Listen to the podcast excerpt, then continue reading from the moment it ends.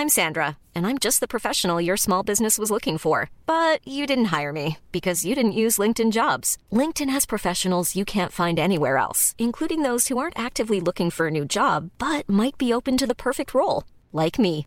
In a given month, over 70% of LinkedIn users don't visit other leading job sites. So if you're not looking on LinkedIn, you'll miss out on great candidates like Sandra. Start hiring professionals like a professional. Post your free job on linkedin.com/people today. Since 2013, Bombas has donated over 100 million socks, underwear, and t-shirts to those facing homelessness. If we counted those on air, this ad would last over 1,157 days. But if we counted the time it takes to make a donation possible, it would take just a few clicks. Because every time you make a purchase, Bombas donates an item to someone who needs it. Go to bombas.com slash ACAST and use code ACAST for 20% off your first purchase. That's bombas.com slash ACAST, code ACAST. Planning for your next trip? Elevate your travel style with Quince. Quince has all the jet setting essentials you'll want for your next getaway, like European linen, premium luggage options, buttery soft Italian leather bags, and so much more. And is all priced at 50 to 80% less than similar brands. Plus, Quince only works with factories that use safe and ethical manufacturing practices. Pack your bags with high-quality essentials you'll be wearing for vacations to come with Quince. Go to quince.com slash pack for free shipping and 365-day returns.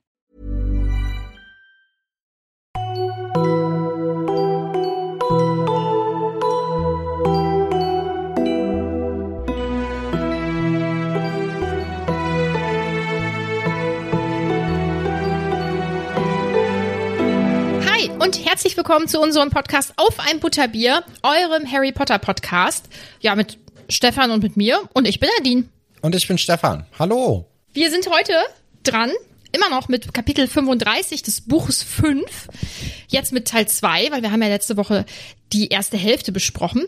Aber bevor wir mit der Buchbesprechung weitermachen, wollen wir uns noch bedanken. Und zwar bei Beatrice. Die unterstützt uns jetzt nämlich bei Steady. Und da möchten wir uns ganz, ganz doll für bedanken, weil wir das sehr zu schätzen wissen und uns immer freuen, wenn da so eine kleine E-Mail reinkommt, wo dann drin steht, dass jemand Neues dazugekommen ist. In diesem Fall jetzt Beatrice. Also Beatrice, vielen Dank, dass du uns unterstützt. Und ja, damit auf jeden Fall dazu beiträgst, dass wir den Podcast so weiterführen können, wie wir es aktuell eben machen. Genau, durch ein Steady-Abo unterstützt ihr nämlich den Podcast und im Gegenzug bekommt ihr extra Folgen, so wie zum Beispiel auch am vergangenen Wochenende. Dort ist dann eine Folge über Reboots, gerade auch zu diesem aktuellen äh, Thema der Harry Potter äh, Reboot-Serie entstanden. Mir ist noch im Nachhinein aufgefallen, dass wir auch über äh, Gossip Girl hätten reden können. Das habe ich Stimmt. leider total vergessen. Genau, aber ihr bekommt jeden Monat eben eine äh, neue Folge von uns, die dann eigentlich nichts mit dem Harry Potter Kosmos zu tun hat. Das war jetzt am Wochenende so eine halbe bis Viertelausnahme, weil so richtig äh, über Harry Potter haben wir natürlich nicht gesprochen. Das bleibt alles hier im regulären Feed. Genau, eine extra Folge bekommt ihr dann als kleines Dankeschön von uns jeden Monat dazu. Und äh, dann wollen wir uns doch direkt auch aufmachen in den zweiten Teil vom 35. Kapitel vom fünften Buch. Wir sind hier wirklich im Endspurt eigentlich angelangt. Es sind nicht mehr so viele Kapitel. Ne? Ich glaube, danach noch zwei, drei. Ne? Und dann ist es vorbei. Und dann äh, haben wir uns ja schon wieder in drei Wochen also in vier Wochen, aber in drei Wochen werden wir dann ja schon wieder den Film gucken. Da müssen wir uns auch mal in naher Zukunft ein Datum überlegen, an dem wir das machen wollen. Denn sonst wird das ein bisschen knapp alles. Also Bisschen einsam dann auch, ne? Genau. Das werden wir dann wahrscheinlich im Discord auch äh, kundgeben, wann denn äh, der Film dann gemeinsam geguckt wird, damit ihr da auch mit kommentieren könnt und äh, wir uns so über diesen Film austauschen können. Und dann gibt's noch eine abschließende Filmfolge und dann ist das Buch auch vorbei, ne? Dann ist der Ja. Orden des Phönix vielleicht Geschichte. Vielleicht begleitet der uns dann noch im sechsten Buch. Aber das soll uns ja heute jetzt erstmal nicht interessieren. Wir sind, wie vorhin schon gesagt, im zweiten Teil vom 35. Kapitel angekommen. Und ich habe das Kapitel ja aufgeteilt. Also ich habe ja gesagt, bis dahin darfst du lesen. Logischerweise, du kannst es selber schlecht machen.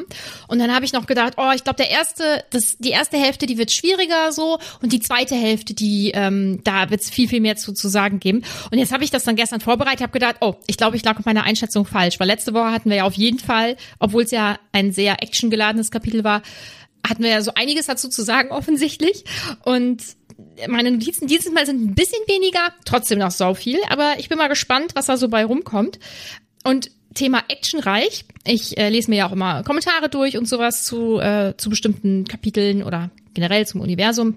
Und dann habe ich einen Kommentar gelesen und den fand ich eigentlich sehr naheliegend. Und zwar hat die Person geschrieben, dass diese actionreichen Kapitel halt im, im Reread besser sind. Also wenn man das Kapitel nochmal liest, nachdem man es schon kennt. Weil wenn man es das erste Mal liest, dann will man ja halt einfach durchkommen. Also man will dann ja, ja wissen, was passiert. Mehr auf die große Handlung fokussiert und genau. nicht auf diese kleinen Zwischentöne. Ja, und dann ist es halt eher so, dass man vielleicht irgendwie so ein bisschen halt drüber liest oder sich denkt, ja, ja, ja, hey, die kämpfen und so, aber was ist denn jetzt hier überhaupt Sache? Ja. Und ja, ich, vielleicht mag ich das Kapitel deswegen so sehr, weil ich mich jetzt ja auf diese Details konzentrieren kann oder generell auf Kämpfen und ich finde Kämpfen gut. Nicht im realen Leben, ich kämpfe nicht, aber so in Büchern finde ich das schon gut. Ja, wir sind ja stehen geblieben an dem Punkt, wo Harry und Neville jetzt beschlossen haben, Hermine einfach auf den Rücken von Neville zu werfen und dann zu zweit dann die anderen zu suchen, um dann auch weiter kämpfen zu können. Sie gehen ja dann doch mal durch diesen Zeitraum. Ne? Mhm. Und äh, da merkt dann Harry auch diese Vitrine, die ja kaputt gegangen ist und sich immer wieder neu aufbaut. Und er hat ja den Gedanken, oh, das könnten wahrscheinlich dann Zeitumkehrer da drin sein. Warum kommt er nicht auf den Gedanken zu sagen, ich nehme jetzt einen mit und äh, gehe noch mal irgendwie in die Vergangenheit und hol vielleicht ein bisschen früher Hilfe, dass die ein bisschen schneller ein, also auftauchen, als die jetzt im Endeffekt dann in diesem Kapitel sie dann kommen.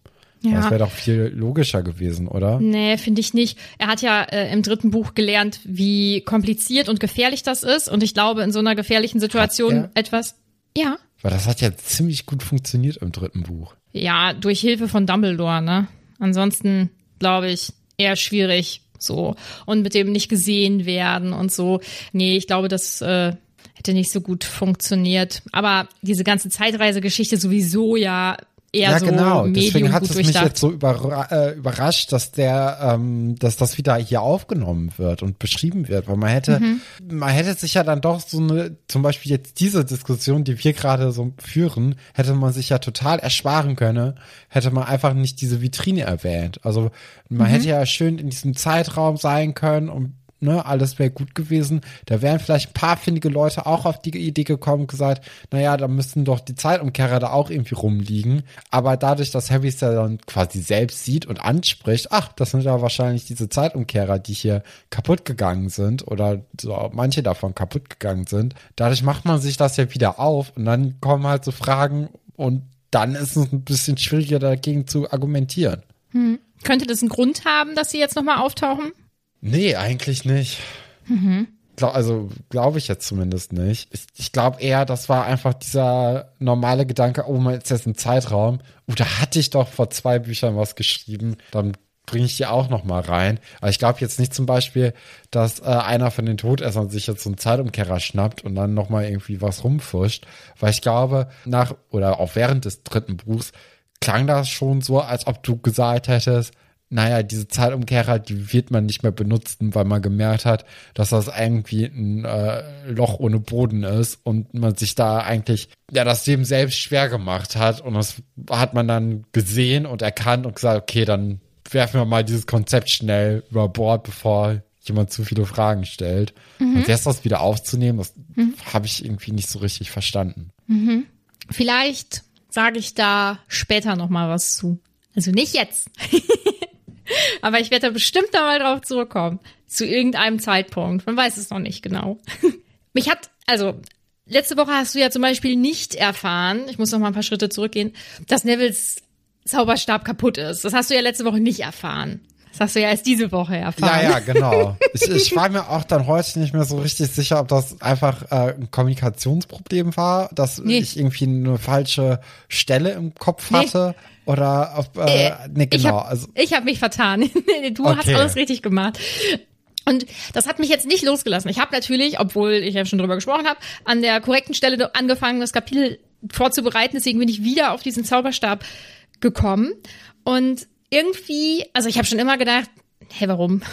Also vor allem mit dem Hintergedanken, dass ähm, der Zauberstab sich ja den ähm, Menschen aussucht, diese magische Person aussucht, mit äh, der er dann arbeiten möchte. ich frage mich halt auch, also man tut dem Kind damit ja auch so gar keinen Gefallen, mal ganz davon ab, dass diese magische Leistung wahrscheinlich äh, nicht so gut ist, wie wenn das Kind einen ganz eigenen Zauberstab hätte. Aber Neville lebt ja so wie Harry, wenn auch weniger öffentlich, auch irgendwie im Schatten seiner Eltern und dass die Großmutter ihm dann auch noch diesen Zauberstab gibt. Ich finde es so belastend. Also auch für Neville. Ja, ich würde sogar sagen, dass äh, Neville sogar noch stärker im Schatten der Eltern lebt, weil Harry hat ja noch dieses diese eigene Leistung in Anführungszeichen ja. oder diese eigene Errungenschaft, dass er eben Voldemort äh, in die Flucht geschlagen hat, ähm, was ihn ja vielleicht sogar eigentlich über seine Eltern stellt im Auge der magischen Gemeinschaft. Mhm. Aber bei Neville, der, der hat ja gar nicht diese große äh, Öffentlichkeit, äh, die da so drauf guckt. Und für ihn sind oder für sein kleines Umfeld äh, sind da ja natürlich die Eltern immer äh, die, der Maßstab, an dem er gemessen wird von seiner Mutter, äh, von seiner Großmutter. Und äh, dadurch ist das natürlich viel präsenter, ne? Ja, ich habe mich gefragt, ob ich vielleicht irgendwas übersehe. Also vielleicht gibt es ja auch einen anderen Grund, warum seine Großmutter ihm jetzt diesen Zauberstab gegeben hat.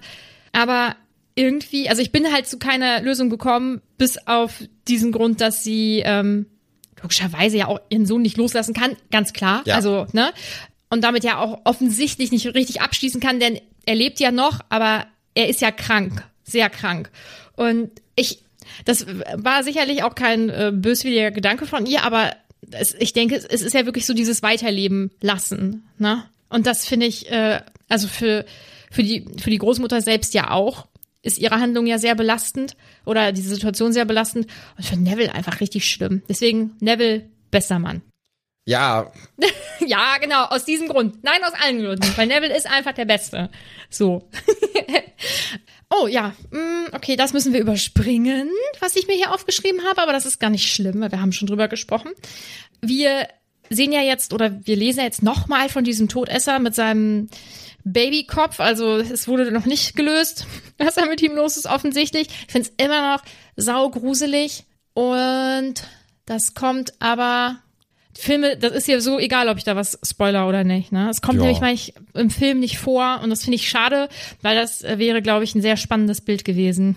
Ja, ich glaube auch ziemlich schwierig umzusetzen. Wahrscheinlich. Ne? Also ja.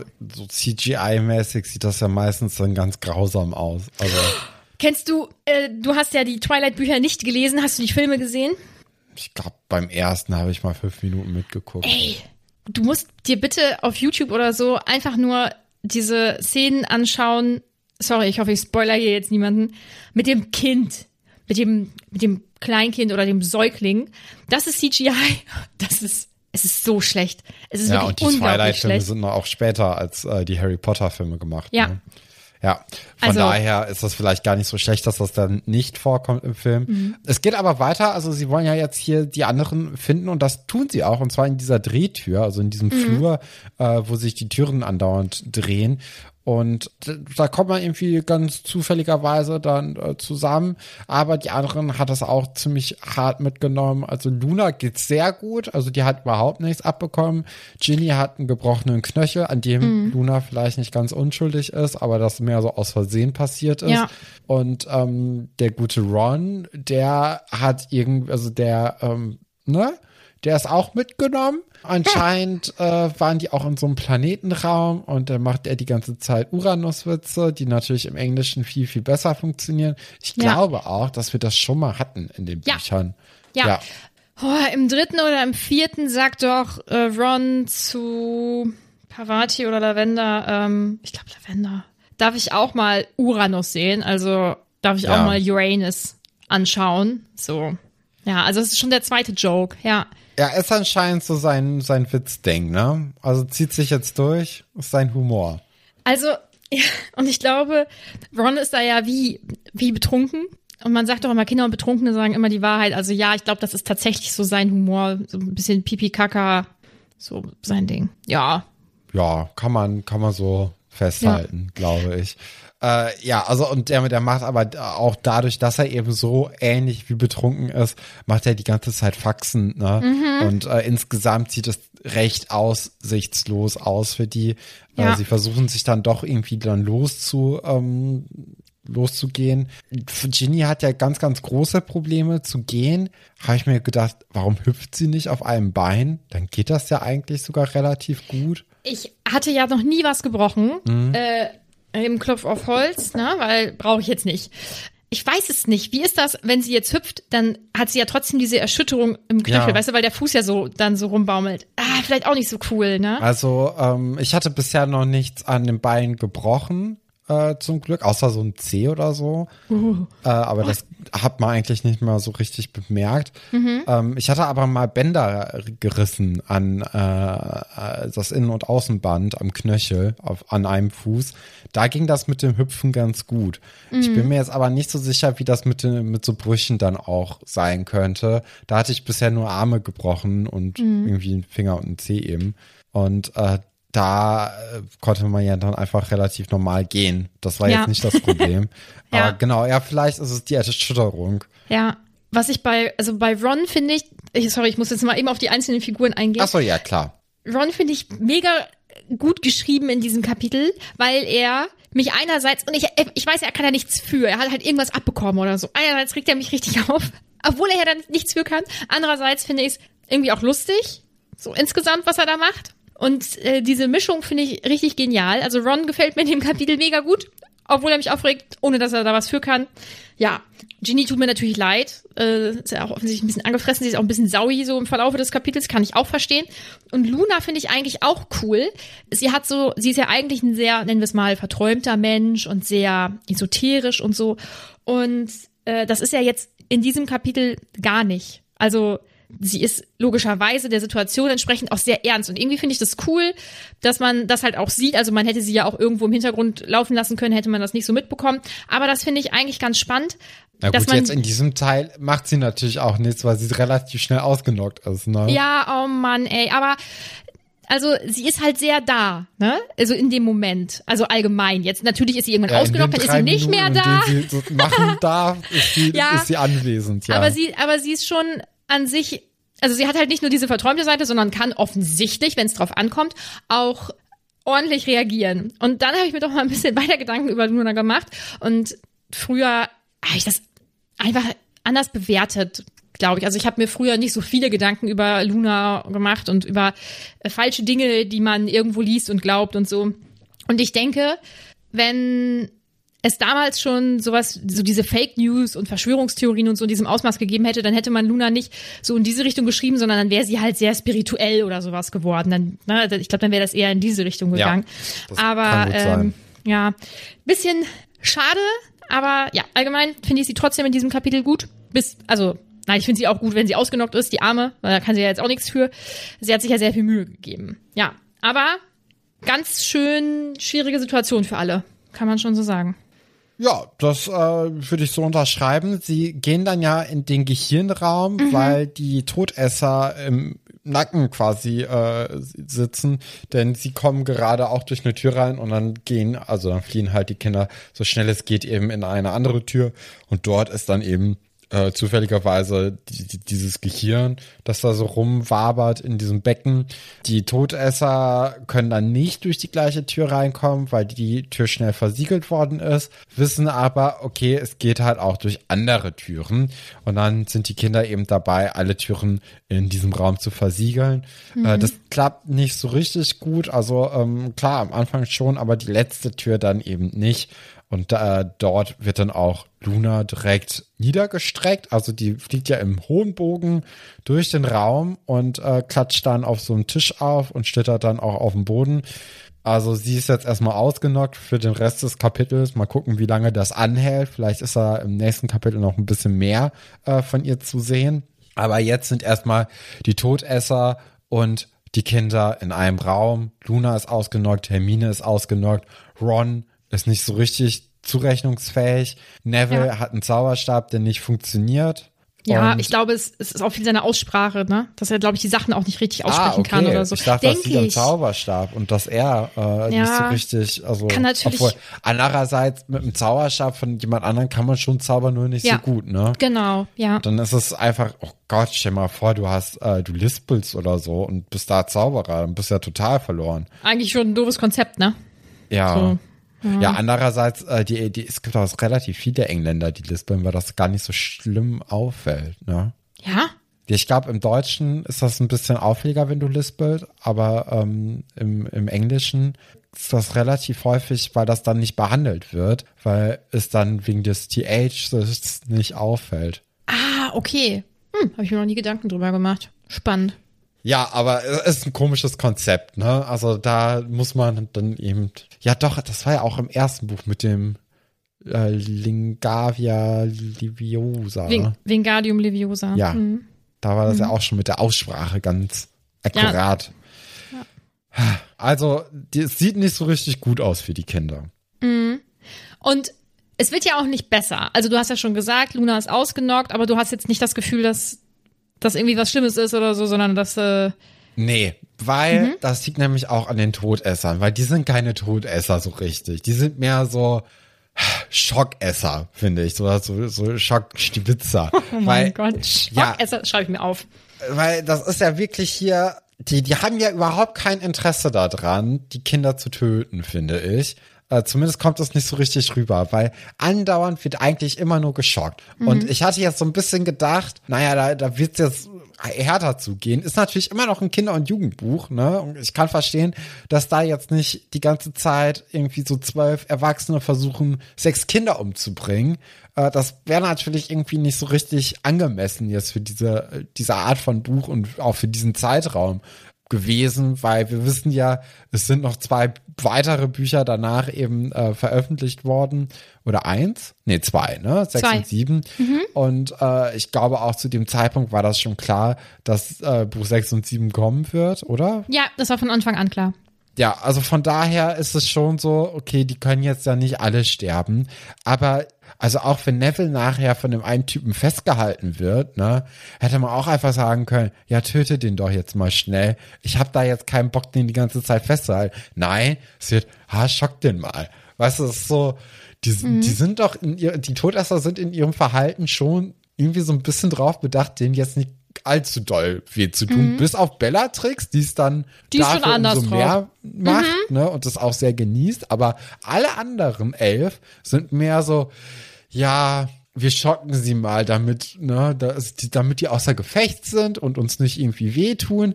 Aber so richtig umbringen, da habe ich jetzt auch keine Lust da mhm. drauf. Mhm. Darüber Hat mich ich überrascht. Ja, das kann ich verstehen. Darüber habe ich mir auch Gedanken gemacht und bin zu mehreren Punkten gekommen. Erstens, ich glaube, das hatten wir letzte Woche auch schon. Ich glaube nicht, dass alle es cool finden, Kinder oder Jugendliche umzubringen. So, ja, das ist, ne, also ist vielleicht auch eine Grenze, die, die könnte da auch sein. Genau. Ne?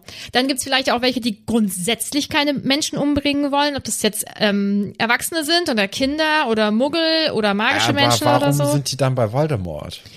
Äh, vor Vielleicht. allem auch bei den Todessern, mhm. weil ich glaube, man könnte ja auch einfach Anhänger Voldemort sein, ohne bei dieser Todesser Mannschaft mhm. mitzumachen, weil das scheint ja schon so der ganz enge Kreis zu sein, ja, ist auch wo so. alle auch da sehr hörig sind. Ja. Und ich glaube, da musst du auch Leute umbringen können. Ja, ich denke, grundsätzlich wäre das na, also besser in Anführungsstrichen, also für diese Clique.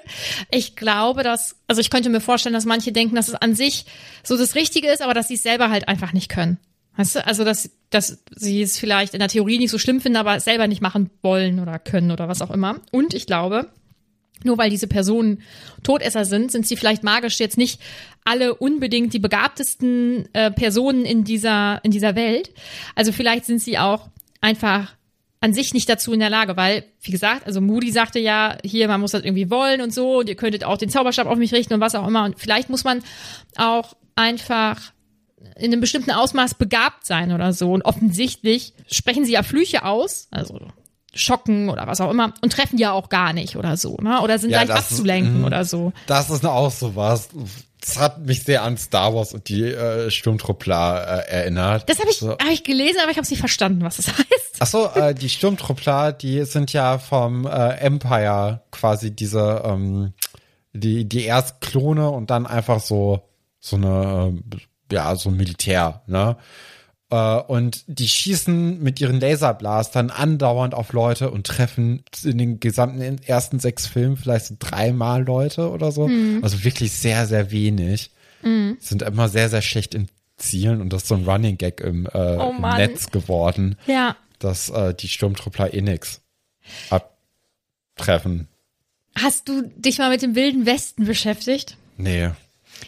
Ich weiß, ich glaube, oh, wie, wie heißt diese Serie? Mit diesen Robotermenschen. Ah. Westworld. Ja, genau. Und dann äh, bin ich in so einem Wikipedia-Strudel gelandet, ne, wie auch immer. Und äh, habe dann gelesen, dass, also es gibt ja immer so dieses, dann, dann gehen die so Schritte voneinander weg und dann versuchen die sich abzuknallen und wer zuerst in der Knarre kommt und was auch immer. Und diese äh, Waffen, wenn ich das richtig in Erinnerung habe, also so richtig gut zielen konntest du damit auch nicht. Es war auch eher so ein bisschen so eine Glückssache. Und vielleicht ist das hier bei den Zauberstäben gerade bei den nicht ganz so begabten Todessern auch so. So ist halt eher so ein bisschen Glück, gut Glück. Ich mache hier mal so ein bisschen in die Richtung oder so. Ich weiß es nicht.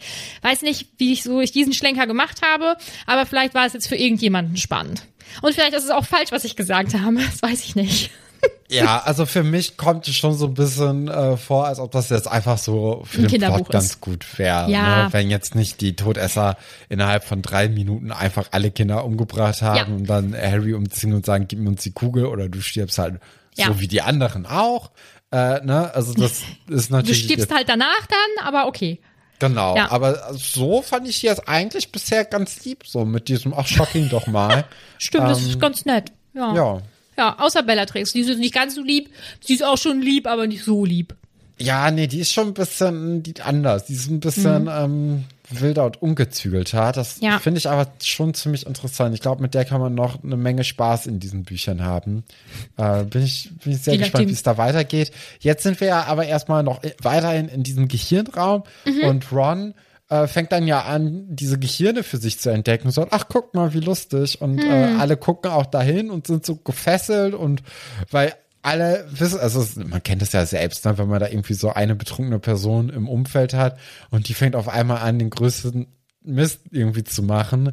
Da können alle anderen gerade noch was machen. Wenn da gerade was passiert, sind alle davon gefesselt und gucken sich das gerne auch an und ein bisschen belustigen.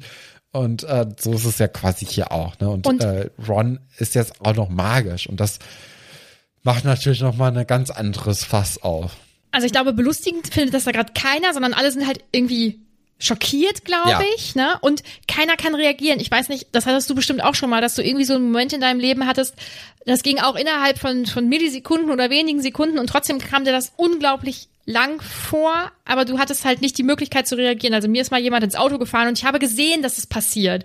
Ich habe dieses Auto auf mich zukommen sehen in einer unglaublichen Geschwindigkeit und in meinem Kopf war ganz viel Scheiße. Jetzt die fährt mir gleich ins Auto rein, verdammt. Äh, warum guckt sie denn nicht oder was auch immer? Das waren ja aber nur wenige Sekunden, also zu kurz, um zu reagieren. Aber ich war, das spielte sich sehr langsam in meinem Kopf ab, das alles. Und ich glaube, da ist es auch. Also ja, also diese Zeit bleibt stehen, alle starren weil das, was er macht, ist keine gute Idee und ich glaube, den Erwachsenen ist es irgendwie bewusster. Ob sie jetzt wissen, was dahinter steckt, weiß ich nicht, aber ich glaube, wenn du schon ein paar Jahrzehnte in der magischen Welt lebst, dann hast du vielleicht ein besseres Gespür dafür, was eine gute Idee ist und was nicht. Ja, das kann gut sein. Aber andererseits, irgendwie, die Erwachsenen wissen ja auch nachher, was es mit dem Bogen auf sich hat, alle. Also es scheint ja schon so, als ob so ein paar dieser Geheimnisse gar nicht mal so geheim sind, weil alle Erwachsenen da schon ganz gute Ahnung haben. Naja, Ron zaubert auf jeden Fall so ein Gehirn äh, an sich ran. Es tut mir auch leid, ich werde Gehirn sagen und nicht Gehirn. Äh, also falls da jemand jetzt schon irgendwie fleißig am Tippen war, tut mir leid, das ist einfach aus dem aus der Gegend, woher ich komme. Ja, dieses Gehirn, jetzt sage ich es ja doch richtig. Jetzt hast du es doch richtig alles zunichte gemacht, Stefan. Ja. Gehirn, Das, äh, das kommt dann ja auf Ron zugeflogen und Mhm. fesselt ihn auch so ein bisschen und alle sind so ein bisschen schockiert. Ron sagt dann auch so, ah, das ist jetzt gar nicht mal so toll, lasst mal lieber aufhören.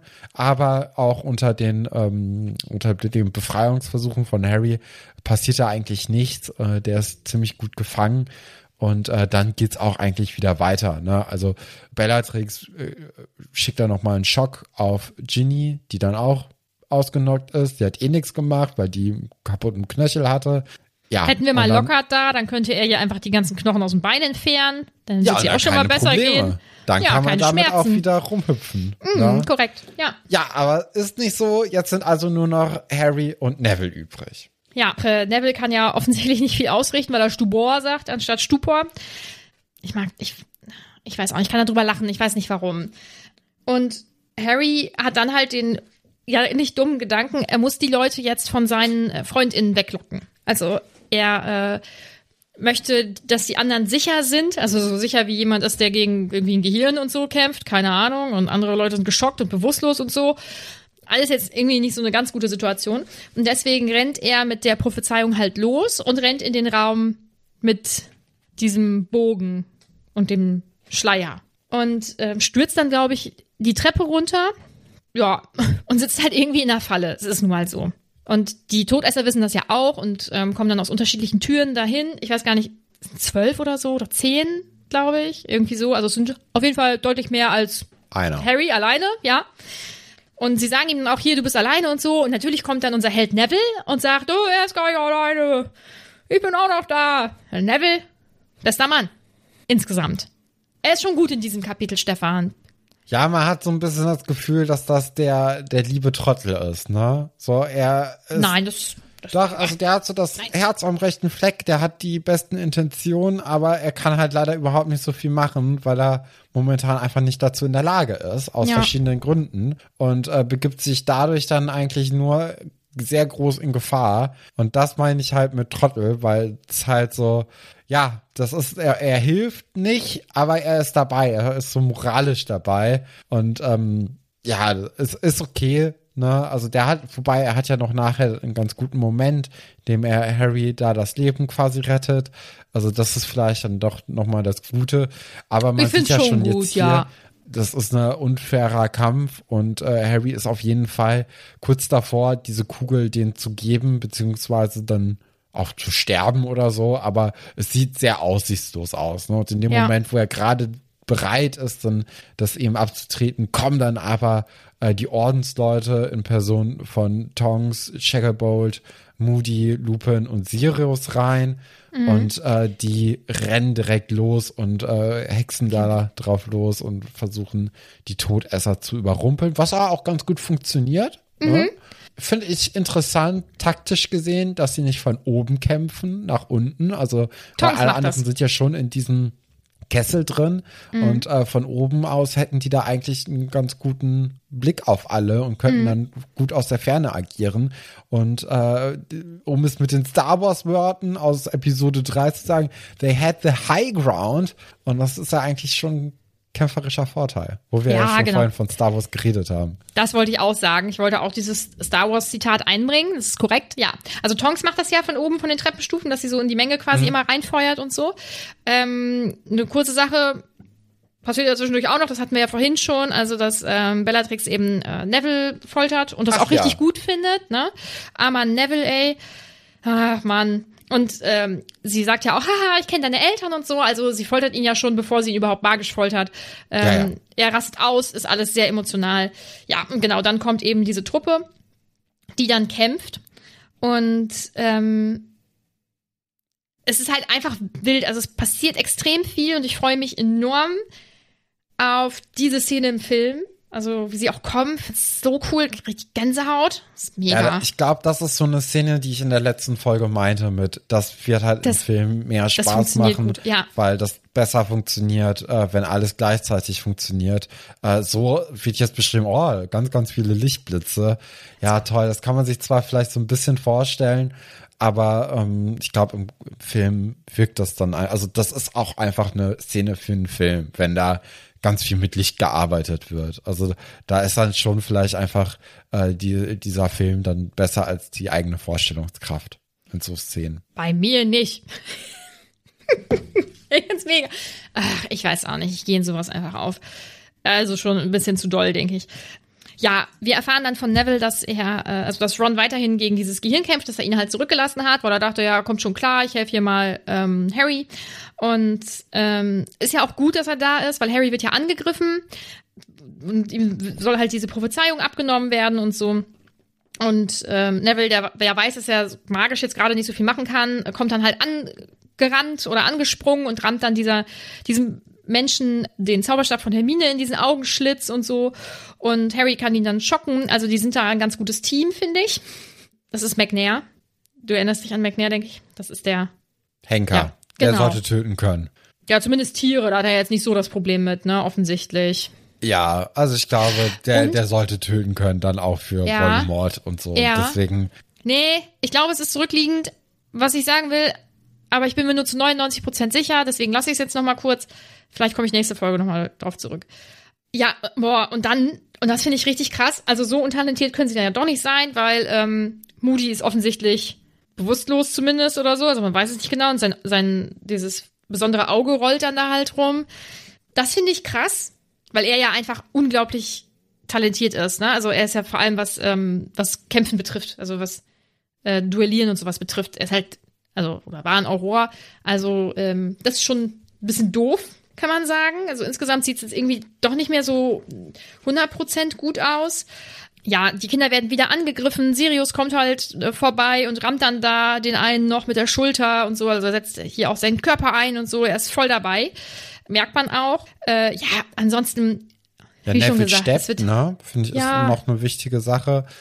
Harry kann dann auch im Duell, im direkten Duell, ich glaube mit Dollarhoff, äh, dann auch recht gut agieren. Also er kann diesen einen Zauber abwehren und rettet dann auch Sirius davor, äh, vor diesem Zauber, den auch Hermine abbekommen hat.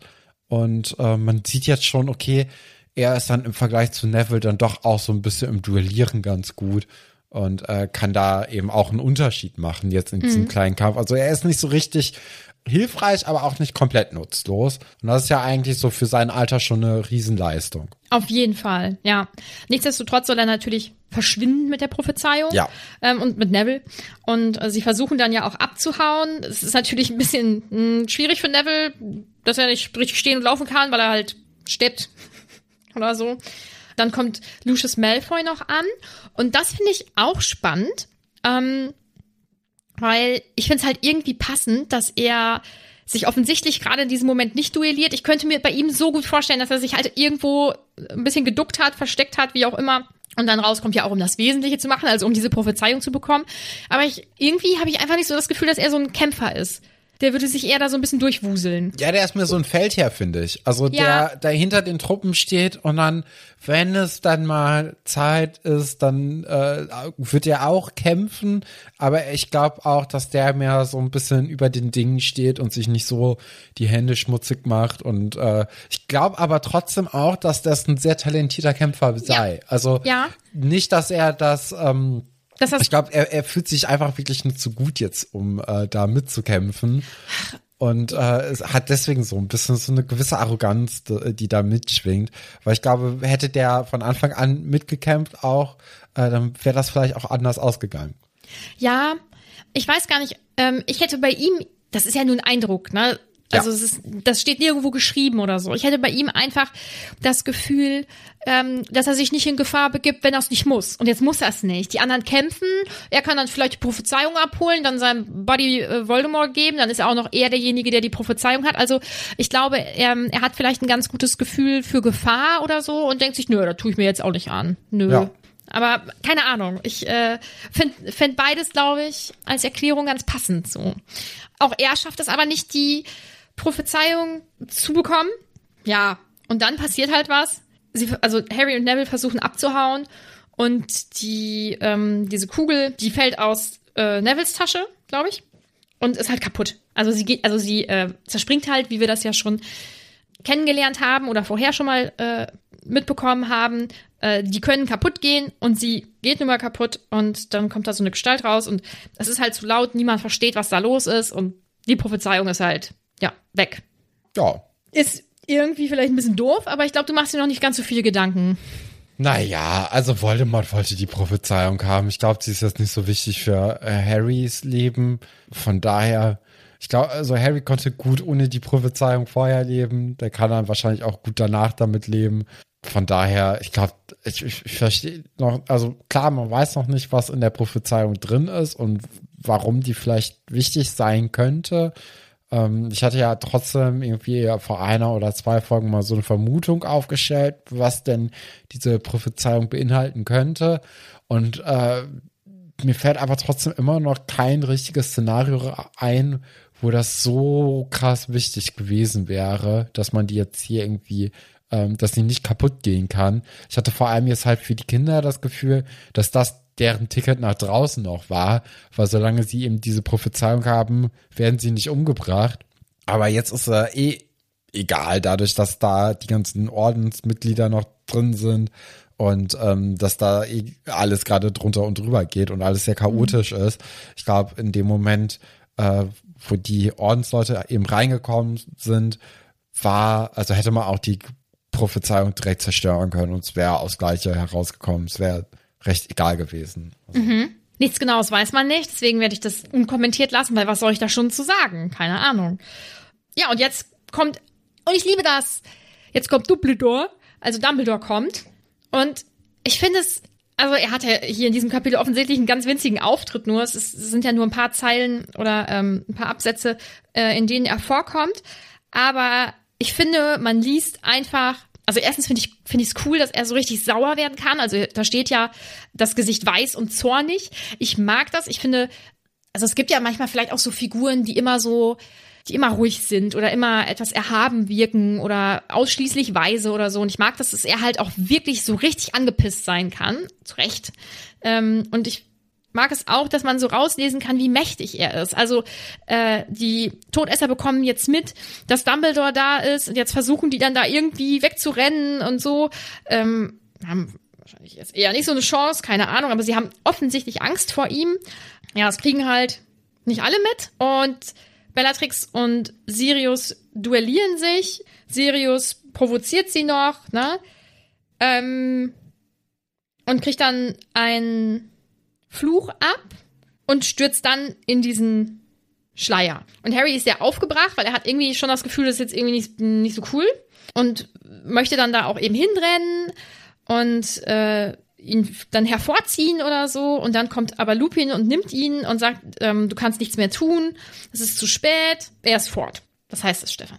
Ja, abgekratzt, nicht? Also ich glaube, äh, da hat sein letztes Stündlein geschlagen. Anscheinend ist dieser Bogen ja dann doch so ein, so ein Tor zur Totenwelt. Und wenn man einmal auf der anderen Seite ist, kommt man nicht zurück. Und äh, ja, ist irgendwie so der Tod. Aber das ist ja sehr interessant, dass es für alle klar war, ne, im Raum, bis auf Harry. Ist es für dich denn klar?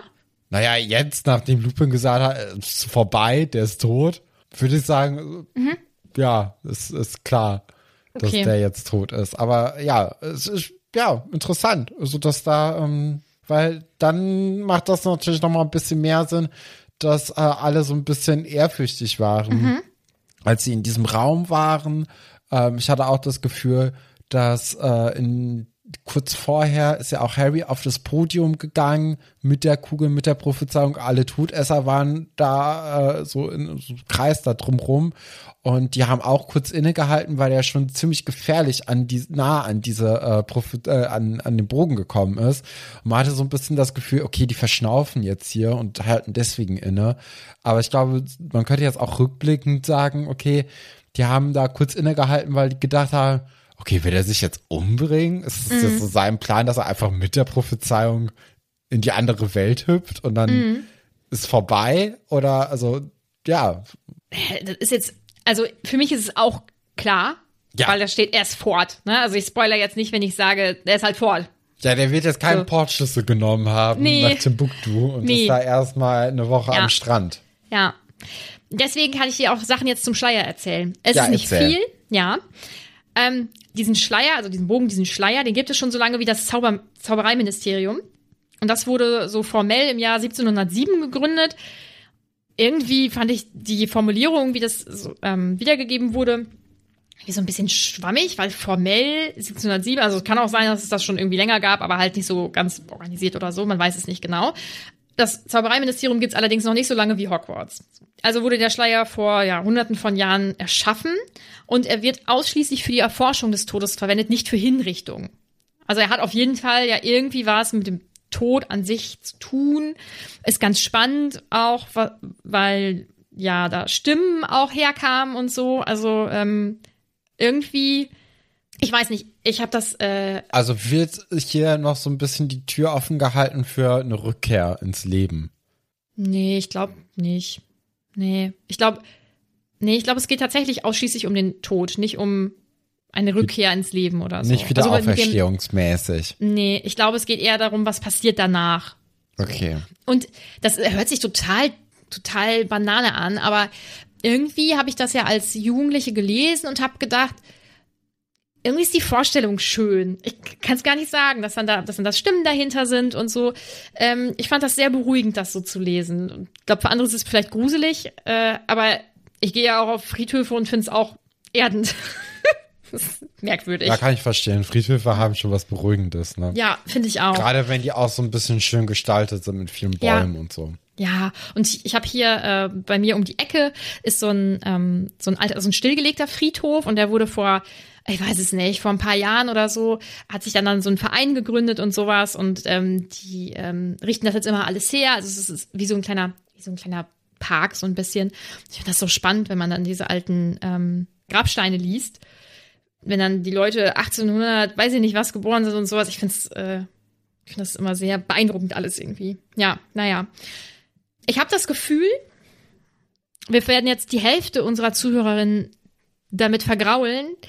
Ich glaube, du bist emotional in etwa so doll angefasst von dem Tod von Sirius wie ich. Also nicht so stark. Nee, also Sirius und ich, wir sind ja eh nicht so richtig warm geworden. Ja, es, es, es hat bei mir so ein bisschen lange gebraucht, bis ich verstanden habe, okay, Harry sieht halt in ihm sowas wie eine Familie und so und äh, deswegen ist es für ihn ganz, ganz doll wichtig. Aber weiß ich nicht. Also irgendwie hatte man trotzdem das Gefühl, in der Zeit hat er dann doch mehr auch mit den Weasleys verbracht, mehr Zeit und äh, ist dadurch dann auch mit denen eher eine Familie als mit Sirius. Ähm, aber das war natürlich so seine Familie, in Anführungszeichen. Also ich glaube, für Harry wird das schon jetzt erstmal eine sehr, sehr schwierige Zeit, ne? Gerade weil er auch erst im letzten äh, Buch den Tod von Cedric miterlebt hat. Jetzt hat er noch mal einen härteren Tod für ihn persönlich miterlebt, weil er da einfach äh, so, ähm, emotional mehr investiert war. Und das jetzt ja so final quasi so seine ganze Familie tot ist, ist schon ein herber Rückschlag für ihn. Ja. Und das wird ihn, glaube ich, jetzt erst auch einmal wieder in Anspruch nehmen. Und ähm, das, das wird ihn vielleicht jetzt auch erstmal wieder für eine lange Zeit beschäftigen. Ich hoffe, dass man diesmal mit ihm ein bisschen redet auch. Also das war ja bei Cedric so mehr so mal auf gut Glück einfach mal sich selbst überlassen. Wäre vielleicht mal ganz gut, wenn da einer mal ein Auge drauf wirft und auch irgendwie, dass man zusammen um ihn trauert. Ich glaube, da könnte Lupin ziemlich nützlich sein, weil man jetzt schon so ein bisschen das Gefühl hat, dass der da jetzt auch vielleicht so in die Fußstapfen tritt. Könnte ich mir zumindest vorstellen. Ja, aber irgendwie emotional berührt hat es mich jetzt nicht so richtig, aber ich kann mir gut vorstellen, also ich habe ja schon dann auch mitbekommen, dass es einige Leute gibt, die Sirius sehr, sehr gerne mögen, die auch den dritten Teil sehr, sehr gerne mögen, weil eben Harry in dem Teil eine Familie quasi bekommt wieder. Und äh, dass für die das dann nochmal emotional was ganz anderes ist. Aber du meintest ja jetzt gerade schon, dass es für dich auch nicht so emotional ist. Woran liegt es bei dir? Ich kann das gar nicht so genau sagen.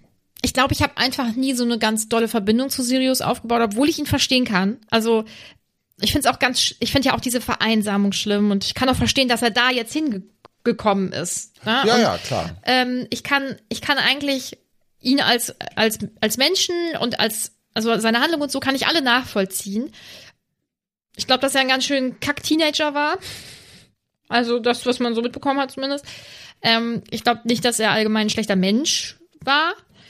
Aber irgendwie, also es gibt, es gibt äh, in sehr vielen Büchern, also jetzt nicht speziell auf Harry Potter bezogen, sondern allgemein, gibt es äh, ja nun mal auch sehr viele Todesfälle offensichtlich und manche äh, nehmen mich richtig doll mit und manche nicht. Und ich kann es nicht genau festmachen. Ich finde es bei ihm äh, objektiv betrachtet, finde ich es schlimm. Aus meinem Herzen heraus hat es nicht viel gemacht. So, also mir tut's für, für Harry leid und auch für Sirius an sich ja auch. Also hat ein Mensch so ein Leben verdient wie er? Nee. Wäre es schön gewesen, wenn er auch noch tolle Sachen erlebt hätte, wenn irgendwann Friede, Freude, Eierkuchen gewesen wäre und sein Name wiederhergestellt und so. Auf jeden Fall. Es gibt äh, Todesfälle in Büchern, da heule ich, wenn ich das lese, auch wenn ich es zum hundertsten Mal lese. Und dann gibt's welche, da denke ich, ach Mann, ja, ist echt blöd und dann lese ich halt weiter. Und das ist leider eher sowas. Und ich glaube wirklich, wir sind da eher alleine mit. Aber es ist auch schön, dass wir mal zu zweit alleine mit sowas sind. Yes! Ja, ich finde auch interessant, wie der Tod jetzt hier so beschrieben wird von ihm, weil es ist ja jetzt nicht diese ganz große Szene, aber es wird ja schon so ein besonderer Blick drauf geworfen. Also ähm, vielleicht ist es deswegen auch so offensichtlich, dass er jetzt hier gestorben ist, äh, weil man ja dann doch irgendwie mal kurz innehält. Alle sind ja eigentlich fertig mit Kämpfen, nur Bellatrix und ähm, Sirius eben nicht. Und dann, äh, wie er dann so getroffen wird und dann auch so rücklings in diesen Schleier fällt. Ich finde schon, das hat extrem was Filmisches. Also man kann sich das sehr gut im Film vorstellen, wie der dann irgendwie so im Fallen von oben gezeigt wird und wie der so stolpert und dann sieht man so einen erschrockenen Blick im Gesicht und dann äh, vielleicht sogar auch so was Abschließendes ähm, und dann fällt er dann in diesen ins Nichts hinein und mhm. prallt dann eben nicht auf und äh, da habe ich schon gedacht, okay, das ist jetzt hier sowas sehr cinematografisches. Mhm. Ich bin gespannt, was du zu der letztendlichen Umsetzung sagst. Ja, ich bin gespannt. Mal sehen. Ja. Hast du damit gerechnet? Dass jemand stirbt? Ja, oder auch speziell Sirius? Ähm, ja, nö, nicht so richtig. Ähm, hätte natürlich immer sein können. Nee, ist ja schon ein kind, äh, Kinderbuch, wo auch die Kinder speziell im Fokus stehen und dass die überleben, das ist ja eigentlich so das Wichtigste. Dass jetzt mit den Erwachsenen da irgendwie was passiert, naja. Hm. Mhm. Was meinst du, warum diese Figur jetzt gestorben ist? So aus, aus Buchsicht, meinst mhm. du? Mmh. Ja, vielleicht noch mal so ein bisschen die Fronten zu verhärten, ein bisschen zu radikalisieren auf Harrys Seite und äh, Harry und seine Freunde, dass man da irgendwie noch mal mehr einen Grund hat, eine andere Facette ähm, äh, aufzumachen. Also es gibt ja zum Beispiel dann auch so ein paar, also so fünf Phasen der Trauer, ne, wo dann am Ende Akzeptanz ist, am Anfang irgendwie äh, Denial, also so Abstreiten, dann auch ähm, Wut und ich glaube, Wut ist jetzt hier ganz wichtig, dass man dann das eben aufgreifen kann. Mhm und äh, da irgendwie anknüpft, dass Harry zum, ich könnte mir jetzt vorstellen, dass im nächsten Buch Harry ganz unermüdlich darauf aus ist, äh, Voldemort weh zu tun und Voldemort und Bellatrix zu jagen und äh, dass da er vielleicht auch gebremst werden muss von einem Dumbledore oder von einem Lupin und zu sagen, ey, hör mal, du verrennst dich jetzt hier in etwas und am Ende ähm, ist da vielleicht dann auch so eher dass sich Harry und Voldemort dann noch näher in ihrem Hass sind, als man es eigentlich jetzt schon hätte. Und dass man da dann Harry auch vorbewahren muss, dass er da nicht komplett aufgeht. Und äh, ja, vielleicht ist das dann Thema der nächsten beiden Bücher. Ich bin gespannt. Kommen wir zu den Fragen und Anmerkungen. Könnt ihr euch wahrscheinlich alle denken, es doppelt sich sicherlich einiges. Also wundert euch nicht, ähm, wenn ich euren speziell, wenn ich eure spezielle Nachricht nicht vorlese. Ein paar Sachen haben wir tatsächlich auch schon abgegrast. Ähm, das kam jetzt von mehreren Personen, deswegen mache ich das allgemein. Trägt Harry eurer Meinung nach die Schuld an seinem Tod, also an Sirius Tod? Für mich ist das ganz eindeutig und für dich? Äh, nö, tut er nee. nicht. Also, äh, das. Nee. Also, Sch Schuld sind ja diejenigen, die das angeleiert haben und in Kauf genommen haben und auch die Person, die es dann am Ende quasi durchgeführt hat, auch wenn es vielleicht ein bisschen Zufall war, aber sagen wir mal so, ich glaube, Bellatrix hat jetzt nicht so das Problem damit, ne? Nee, glaube ich auch. Also Bellatrix trägt hier auf jeden Fall die Hauptschuld. Natürlich mhm. ist es so ein bisschen äh, Mitschuld, aber wenn man jetzt dieses Fass aufmacht, dass äh, dass man darüber redet, äh, wer jetzt hier Schuld hat und ob Harry jetzt hier die Schuld hat, dann könnte man ja genauso gut auch sagen, okay, Dumbledore hat Schuld, weil er mit Harry vorher nicht geredet hat, was diese Träume ähm, bedeuten. Oder äh, Sirius hat dann auch mit Schuld. Oder Lupin hat auch mit Schuld. Hat, genau. Snape, also mhm. da kann man dann ja wirklich unermüdlich weitermachen. Ist aber natürlich eine, ein interessanter Gedanke, weil der natürlich jetzt auch in Harry vielleicht rumoren könnte mhm. und äh, dass er sich dann die Schuld gibt, weil das wäre ja noch mal was anderes, ne, weil das hat er ja schon bei Cedric gemacht, ne, dass er sich damit die Schuld gegeben hat und bei Sirius, weil er ihm nun mal näher steht, ist das ja noch mal dann vielleicht ein bisschen extremer als äh, bei Cedric. Mhm. Der ja auch einfach nur reingeschrieben wurde, damit er dann sterben kann. Mhm. Also das ist so die lange Antwort. Für mich wäre die kurze Antwort Voldemort und Bellatrix ist schuld. Ich sehe da keine Schuld bei Harry. Tom möchte wissen, was ist hinter dem Schleier? Hades.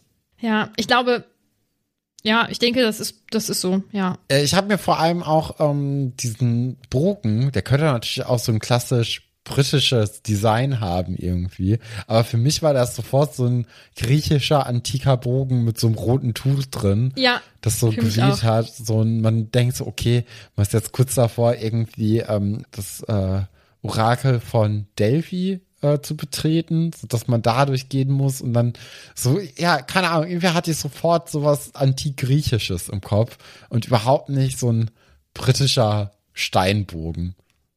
Ja, geht mir übrigens auch so.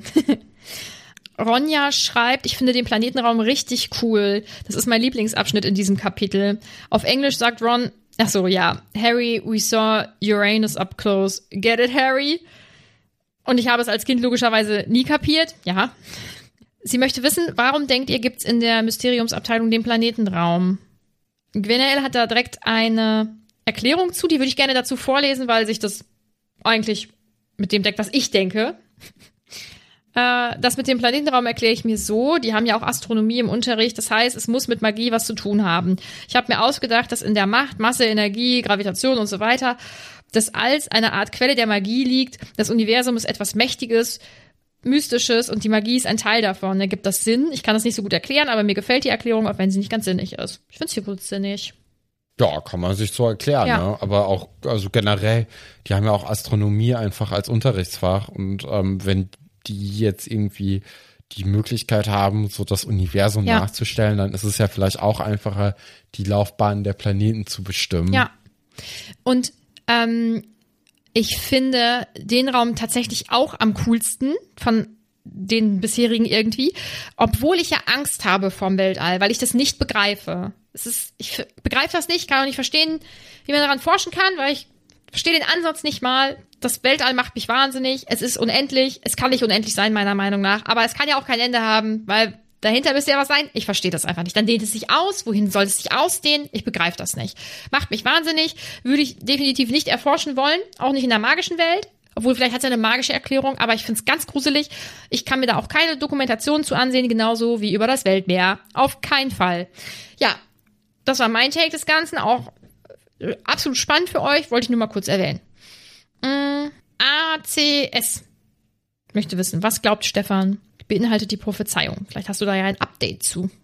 Nee, ich habe jetzt immer noch kein Update. Also es muss ja irgendwie was mit äh, Voldemort und Harry zu tun haben. Und ähm, der Grund, warum Voldemort Harry töten möchte oder wollte, auch als Kleinkind schon, das würde ich immer noch darin sehen, dass Harry anscheinend eine Gefahr für Voldemort äh, darstellt. Ja. Josephine fragt, findet ihr diesen Schleier auch so gruselig wie ich? Ich habe ja schon gesagt, ich finde den beruhigend. Ja, interessant auf jeden Fall. Aber kann auch das Gruselige verstehen.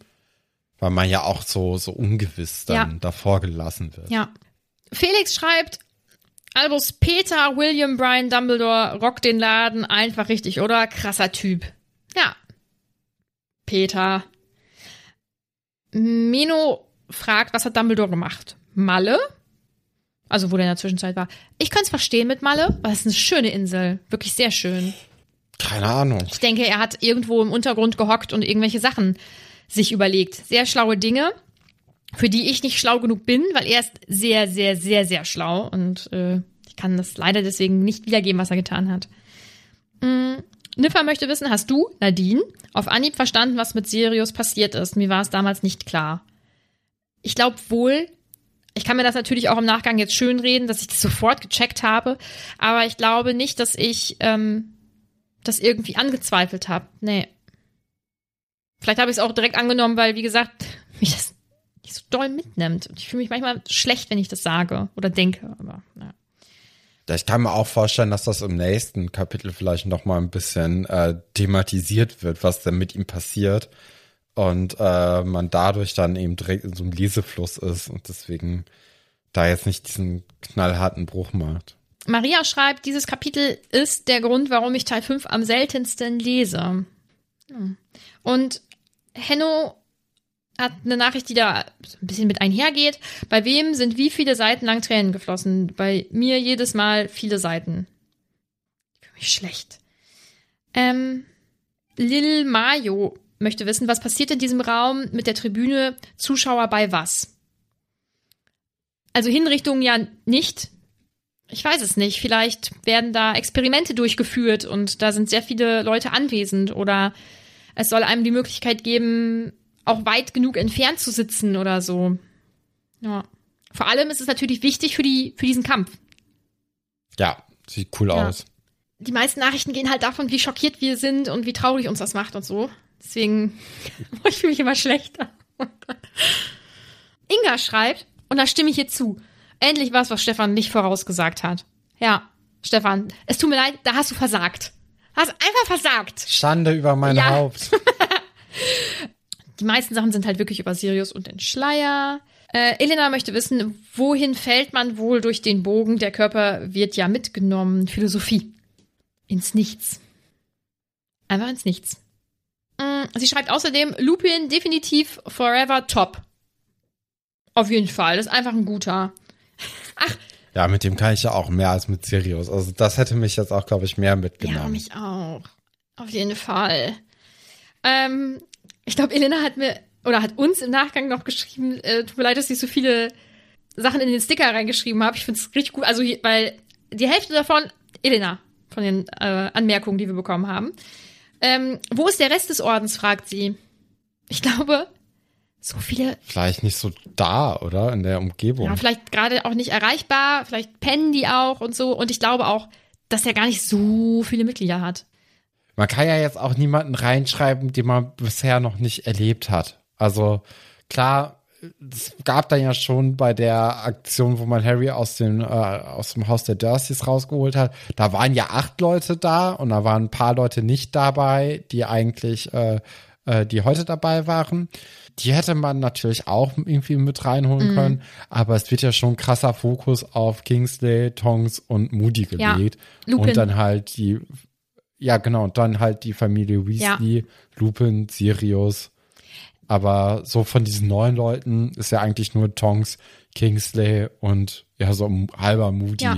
So interessant. Ja, und ich denke, das ist auch so der harte Kern, der vielleicht auch einfach erreichbarer ist, ähm, vielleicht ja auch öfter aufeinander trifft und so. Ja, Ja, und auch in London wohnt, Ja. ne? ja, und ich denke einfach, es sind halt insgesamt echt nicht so viele und ja, das sind nun mal die Personen, die bisher vorgekommen wären, äh, vorgekommen sind. Du hast recht. Wenn da jetzt plötzlich so drei, vier Fremde dabei wären, wäre es irgendwie schon ein bisschen komisch. Ähm, sie schreibt, aber Neville Bellatrix ist ein Biest. Ja, absolut. Die ist schon auf eine, auf einem anderen Level ähm, grausam. Sehr grausam. Ähm, Elena möchte außerdem wissen, sollte man einen so gefährlichen Raum nicht nochmal zusätzlich sichern? Ich denke, Nö. Nee, ich denke nicht. Also die Leute, die dort arbeiten, wissen das.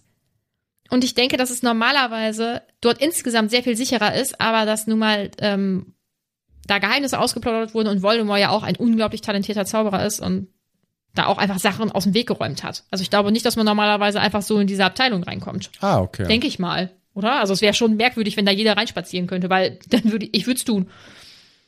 Unbefugterweise. Kann sein. Ja, das sind so die Fragen und Anmerkungen. Top und Flop. Äh, ja, schwierig, ne? Also, ähm, ich hatte natürlich an die Todesser gedacht als Top, weil sie eben nicht vorhatten, hier jemanden umzubringen. Naheliegend. Ähm, aber ich habe mich dann doch äh, für den Top erstmal bei Luna, äh, für Luna Mhm. entschieden, weil die ja schon ziemlich hands-on ist, direkt hilft und ähm, gerade am Anfang eine ziemlich gute Figur macht und dann ist sie ja leider relativ schnell auch außer Gefecht gesetzt. Ja. Kann ich verstehen. Ich habe ich habe aus einem ähnlichen, Neville? ja, aus einem ähnlichen Grund, ne? Weil er, er hat ja schon Ja, der kämpft auch gut mit. ja, ne? also er kann natürlich nicht so, ja, er kann natürlich jetzt nicht so viel, wie er eigentlich will, äh, blöde gebrochene Nase, aber er ist einfach ein unglaublich treuer Freund. Ähm, er ist, ich finde ihn, finde ihn sehr stark in diesem Kapitel, muss ich sagen. Flop, äh, bei mir dein halber Top quasi, also alle Todesser, weil was sind das für Menschen? Ich wiederhole mich. Ja, ist auch ein halber Top bei mir, aber auch, also, weil es, ich, ja, Flops sind sehr, sehr schwierig, finde ich, in diesem Kapitel, Weil man hat ja schon so das Gefühl, okay, Bellatrix foltert jetzt hier so ein kleines Kind, ist natürlich nicht ganz so cool. Andererseits ist das für die Story unheimlich wichtig, dass die da mal was Sie macht. ist eine gute weil Figur Diese auch. Tod ja, und weil die Todesser auch sonst einfach so ein bisschen harmlos und ein bisschen lachhaft wirken, finde ich. Weil die nichts tun. Die, die schocken ja alle Leute nur. Und dann denkt man so, ja, aber, oh, wie gruselig. Alle Leute liegen jetzt einfach nur auf dem Boden rum und äh, sind kurz ausgenockt, aber in drei Minuten stehen die eh wieder auf. Und äh, Bellatrix ist halt die Einzige, die mal irgendwie was macht und sagt, naja, so geht aber nicht. Und äh, klar, aus so einer Moralvorstellung sagt man, Bellatrix ist hier Flop, aber aus so einer Buchvorstellung sagt man, hm, Schon gut. eigentlich ist die ein Top-Kandidat eher als ein Flop-Kandidat. Ähm, ja, keine Ahnung, vielleicht Dumbledore dafür, dass er so spät gekommen ist. Okay. Ähm, nächste Woche besprechen wir das Kapitel 36. Wen hast du denn? Äh, alle Todesser habe ich als Flop. Ach so, alle ja, Todesser, genau. okay. Äh, nächste Woche besprechen wir das Kapitel 36. Find's richtig geil. Find's richtig geil. Aber damit ähm, habe ich jetzt natürlich auch die Erwartungen hochgeschraubt. Wobei ich glaube, wenn ich das sage, sind seine Erwartungen nicht so hoch, weil wir äh, ja unterschiedliche Kapitel oft gut finden oder schlecht. Deswegen, ja. Das Kapitel Ich lasse es auf mich zukommen. Das Kapitel heißt, der Einzige, den er je fürchtete. Und du weißt natürlich jetzt, was passieren wird. Ja, irgendwie Dumbledore und Voldemort werden äh, aufeinandertreffen, ne? Weil das hat man ja schon so in der Vergangenheit immer erfahren, dass Dumbledore eben der Einzige war, der von Voldemort gefürchtet wurde. Und das bedeutet ja, dass die aufeinandertreffen. Vielleicht wird ein kleiner Kampf passieren. Mal sehen. Mal sehen, mal sehen. Oder mal hören, mal hören. Und zwar nächste Woche Freitag. Das wisst ihr ja. Ähm, wie immer, wir freuen uns unglaublich doll, wenn ihr uns bewertet. Wenn ihr diese Kommentarfunktion benutzt. Wenn ihr Bewertungen schreibt auf Spotify, auf Apple und überall, wo es geht. Folgt uns überall, wo es geht. Kommt auf unseren Discord, vor allem, wenn wir ja bald den Film gemeinsam schauen. Das sind immer richtig lustige Filmabende mit sehr vielen, sehr netten Menschen. Ähm, und ansonsten hören wir uns nächste Woche. Bleib putrig.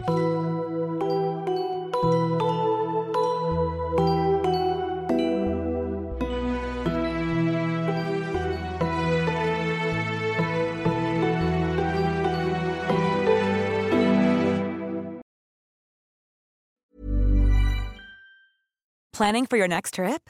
Elevate your travel style with Quince. Quince has all the jet setting essentials you'll want for your next getaway, like European linen, premium luggage options, buttery soft Italian leather bags, and so much more. And is all priced at 50 to 80% less than similar brands. Plus, Quince only works with factories that use safe and ethical manufacturing practices. Pack your bags with high-quality essentials you'll be wearing for vacations to come with Quince. Go to quince.com slash pack for free shipping and 365-day returns.